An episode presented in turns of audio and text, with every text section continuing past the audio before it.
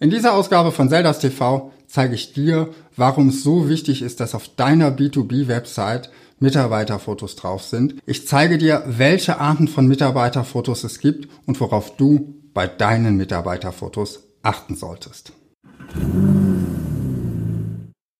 Hallo, Markus hier von Zeldas TV. Wir haben 2019 und es gibt immer noch diese Websites, da ist kein einziger Mensch drauf zu sehen. Gerade auch im B2B-Bereich. Und wenn Menschen drauf zu sehen sind, dann sind es manchmal erkennbar Stockfotos. Zum Thema Stockfotos habe ich ja schon mal sehr ausführlich was gesagt. Wenn du dieses Video von mir nicht gesehen hast, schau dir das unbedingt an. Aber zurück zum Thema Mitarbeiterfotos. Warum ist es so wichtig, dass auf deiner Website Mitarbeiter oder zumindestens mal die Geschäftsführung, die Gründer auf Fotos zu sehen sind.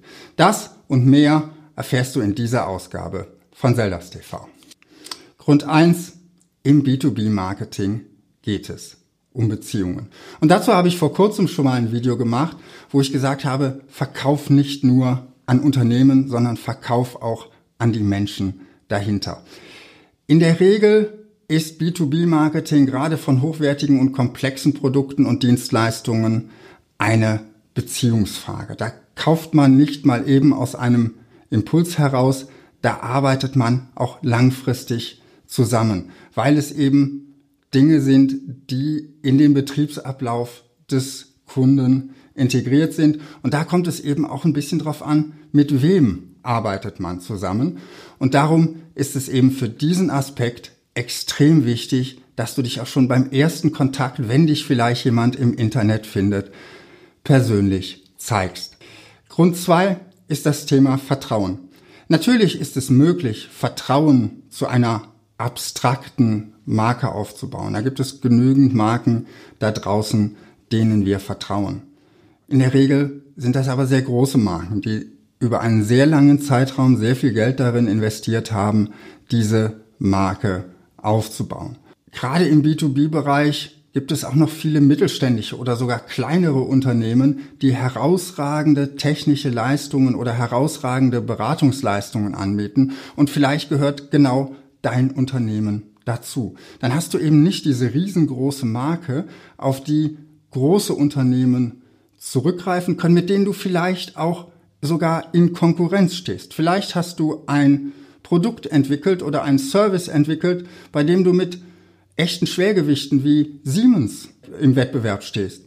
Und jetzt ist die Frage, wie kannst du dich abheben? Wie kann es dir gelingen, obwohl du nicht diese Größe hast, die große Marken haben, dass Unternehmen zu dir Vertrauen aufbauen? Und wenn du jetzt eine Website ins Netz stellst, wo du überhaupt nicht drauf auftauchst, wo du als Gründer nicht auftauchst, wo auch deine Mitarbeiter nicht drauf auftauchen, sondern was einfach ein abstraktes Gebilde ist, was keiner kennt, dann wird es schwer fallen, dazu Vertrauen aufzubauen. Deine potenziellen Kunden werden sich vielleicht fragen, was ist das für ein Unternehmen? Wie groß sind die? Gibt es die überhaupt wirklich? Und wer steht dahinter?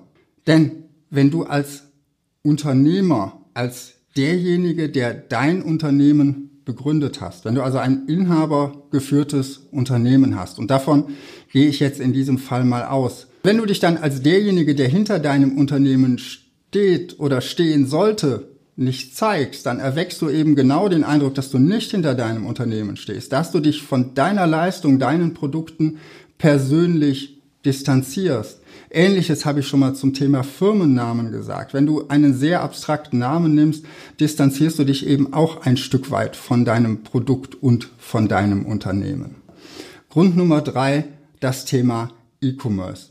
Gerade dann, wenn du eben nicht persönlich bei deinen Kunden auftauchst, wenn du keinen persönlichen Vertrieb hast, sondern wenn du vielleicht nur einen Online-Vertrieb hast oder deine Kunden mit deinem Unternehmen nur übers Telefon agieren, dann ist es schön für diejenigen, die eben etwas mehr Beziehungen sich wünschen, auch die Menschen zu zeigen, die dahinter stehen, um auch in der laufenden Geschäftsbeziehung sich ein Bild machen zu können von den Menschen, mit denen man da eigentlich arbeitet. Du kennst das vielleicht, wenn du jemanden nur vom Telefon, nur von der Stimme kennst, dann kannst du dir nur ein sehr unvollständiges Bild von diesem Menschen machen. Du kennst vielleicht diesen Effekt, wenn man jemanden, mit dem man oft telefoniert hat, zum ersten Mal sieht und derjenige ganz anders aussieht und sich ganz anders bewegt und gibt, als man das der Stimme nach erwartet hatte.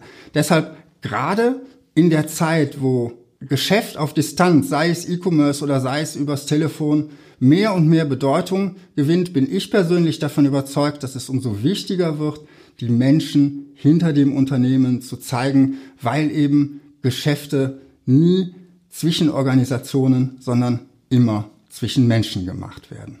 Welche Arten von Mitarbeiterfotos gibt es nun?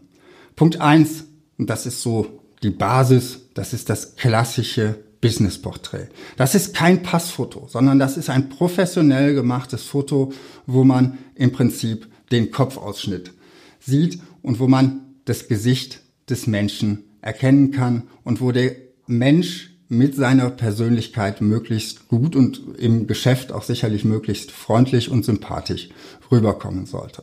Das sind Fotos, die du zum Beispiel auf deiner Kontaktseite verwendest, die du verwendest, wenn es zu einem gewissen Thema einen einzelnen Ansprechpartner gibt, wo du sagst, jetzt rufen Sie Herrn XY an, er ist der richtige Ansprechpartner für dich. Während das Business Portrait für den Bereich Kontakt interessant ist, ist die zweite Variante für die allgemeine Bebilderung deiner Website spannend. Stell dir vor, du hast verschiedene Unterseiten, auf denen du verschiedene Themen darstellst, auf denen du vielleicht deine Leistungen darstellst.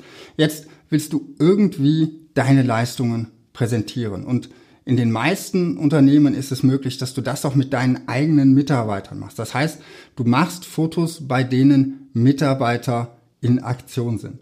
Wir haben es zum Beispiel mal für einen Kunden gemacht. Da ging es ganz klar auch um das Thema Geschwindigkeit, was transportiert werden sollte. Da laufen Mitarbeiter in einer Bewegungsunschärfe durchs Bild. Das Bild blende ich dir hier gerne mal ein.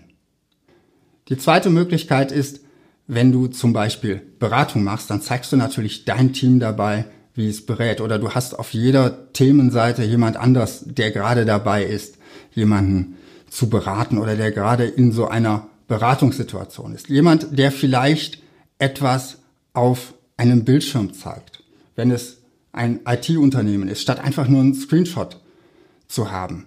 Oder jemand, der zum Beispiel gerade in der Produktion arbeitet, statt einfach nur deine leere Produktionshalle oder deine Produktionsmaschinen zu präsentieren. Du siehst, mit Mitarbeiterfotos kannst du sehr viel Leben in deine Website bringen und du kannst deine Website sehr viel persönlicher gestalten. Worauf solltest du aber nun achten, wenn du Mitarbeiterfotos machst? Was ist wichtig, damit die Fotos eben auch gut wirken? Punkt eins: hol deine Mitarbeiter mit an Bord. Und zwar vorher. Erklär ihnen, warum du möchtest, dass sie auf der Website erscheinen. Viele wollen das vielleicht gar nicht, wissen aber auch nicht, welche Bedeutung es für das Unternehmen hat. Klär mit ihnen, die Bildrechte, da lass dir von ihnen auch die Bildrechte einräumen und klär mit ihnen auch, was passiert mit dem Foto, falls sie vielleicht mal dein Unternehmen verlassen. Hol deine Mitarbeiter hier mit an Bord und besprich das Thema vorher mit ihnen, dann fällt es dir später viel, viel einfacher, mit ihnen Fotos zu machen und sie werden auch motivierter in dieses Fotoshooting reingehen. Und beim Fotoshooting sind wir auch schon beim zweiten Punkt. Ein Fotoshooting will geplant sein. Da gehe ich jetzt gar nicht weiter drauf ein, weil da habe ich schon mal ein komplettes Video zu gemacht. Das verlinke ich dir oben und auch unten in der Beschreibung. Also, wenn das für dich ein wichtiger Punkt ist, schau dir dieses Video auf jeden Fall an.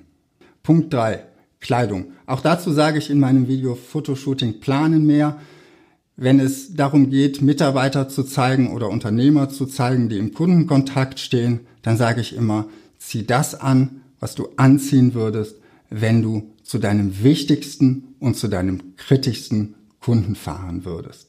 Punkt 4. Der Stil deiner Fotos muss natürlich zum Unternehmen passen. Da ist es sicherlich ein Unterschied, ob du ein kreatives Start-up oder eine Privatbank bist. Bei der Privatbank werden die Leute andere Kleidung tragen, die Bilder werden auch vom Licht her sicherlich anders sein und auch die Gesichtsausdrücke werden vielleicht ein bisschen mehr seriös sein.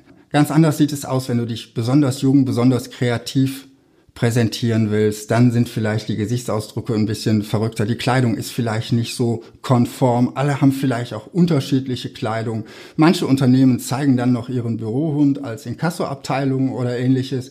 Da musst du für dich und dein Unternehmen herausfinden, was passt zu dir, was passt zu deiner Marke, was ist für dich authentisch.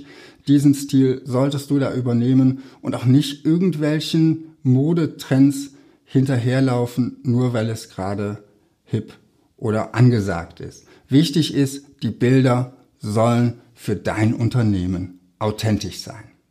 Punkt 5, mach keine Passfotos. Ich habe es eben schon mal gesagt, so dieses typische Passfoto, da ist, muss ja das Gesicht auch noch, Gesicht auch noch ein bisschen ausdruckslos sein. Das äh, ist sicherlich nicht das überzeugende Fotos, wenn du Menschen für dich gewinnen willst. Auch das klassische Bewerbungsfoto, was oft so ganz komische Posen immer noch hat, ist nicht die Art von Foto, die ich nehmen würde, um meine Mitarbeiter zu präsentieren. Also achte darauf, dass du nicht mit diesem typischen Pass- oder Bewerbungsfoto rauskommst. Es reicht eben auch nicht, alle Mitarbeiter mal eben zu einem Fotografen zu schicken, sondern überleg dir auch, wie kannst du deine Firma vielleicht mit einbinden? Wie kannst du vielleicht einen Hintergrund schaffen, der zeigt, worum es geht, auch wenn er unscharf ist, der das Ganze natürlicher wirken lässt. Und schließlich Punkt 6, achte darauf, dass die Bilder technisch in Ordnung sind, dass das Licht ordentlich gesetzt ist, dass du einen einheitlichen Farblook hast, gerade wenn die Bilder an verschiedenen Tagen aufgenommen werden, wenn vielleicht neue Mitarbeiter ins Unternehmen kommen, die fotografiert werden müssen, dass das wieder einheitlich wird und dass diese Bilder eben dann einen einheitlichen Look behalten. Und zum Schluss die Frage, die sich jetzt vielleicht viele stellen, kann ich Mitarbeiterfotos auch selbst machen? Ich rate dir grundsätzlich davon ab. Investier in einen Fotografen, investier in einen guten Fotografen. Und ein guter Fotograf kostet auch Geld, der darf auch Geld kosten, weil der investiert in die Vorbereitung mit dir, der arbeitet mit dir vielleicht noch ein Bildkonzept aus, der investiert in seine Ausrüstung, dass alles auf dem neuesten Stand ist. Und zur Ausrüstung gehört nicht nur die Kamera, sondern vor allen Dingen auch gutes Licht. Und er muss auch ein Auge dafür haben, deshalb investiert er in seine Weiterbildung. Ein guter Fotograf schafft es auch viel, viel eher, deine Mitarbeiter mitzunehmen, deine Mitarbeiter zu motivieren und dich auch zu motivieren dazu, dass du auf einem Bild gut aussiehst. Fotografie besteht nämlich nicht nur aus technischen Aspekten, wie bediene ich meine Kamera, wie bediene ich das Licht, sondern hat auch einen großen psychologischen Aspekt, der eben großen Einfluss darauf hat, wie jemand hinterher auf einem Foto wirkt. Und schließlich ein professioneller Fotograf ist in der Lage, Fotos auch professionell zu bearbeiten. Denn ganz, ganz selten sehen wir heute Fotos genauso, wie sie aus der Kamera gekommen sind. Dann hat vielleicht einer irgendwie den Hemdkragen nicht richtig gehabt. Irgendjemand hat vielleicht an dem Tag einen Pickel gehabt. All solche kleinen Verbesserungen kann ein professioneller Fotograf ohne Probleme vornehmen. Und er kann auch dafür sorgen, dass alle deine Bilder eben einen einheitlichen Farblook bekommen. Solltest du jetzt in der Situation sein und hier zuschauen, wo du dir vielleicht noch keinen professionellen Fotografen leisten kannst, dann musst du dich extrem gut in diesem Thema auskennen, dich extrem intensiv mit dem Thema beschäftigen oder aber vielleicht hast du jemanden in deinem Umfeld, der das zumindest besser kann als du. Aber ich würde dir zum Fotografen raten und Bilder wirklich nur dann selber machen, wenn es wirklich ganz klar nur die Möglichkeit gibt, keine Fotos zu zeigen oder selbstgemachte zu zeigen. Dann sollte dir aber klar sein, dass du möglichst schnell darin investieren solltest, da eben gute und professionelle Fotos auf deine Website zu setzen. Was denkst du darüber? Wie machst du Fotos für dein Unternehmen? Wie viele Fotos hast du auf deiner Website? Schreib's mir gerne unten in die Kommentare. Und natürlich, falls dir das Video gefallen hat, lass mir gern ein Like da. Falls du wirklich keinen meiner B2B-Marketing-Impulse verpassen willst, dann trag dich jetzt unter www.seldastv slash anmelden in meine E-Mail-Liste ein. Dann bekommst du von mir jede Woche Tipps und Tricks, wie du deine komplexen Produkte und Dienstleistungen einfacher verkaufen kannst. Oder du abonnierst einfach hier auf YouTube und drückst auch die Glocke und auch dann bekommst du jede Woche ein neues Video von mir. Ich freue mich, wenn du nächste Woche wieder dabei bist und wünsche dir bis dahin viel Erfolg in deinem Marketing.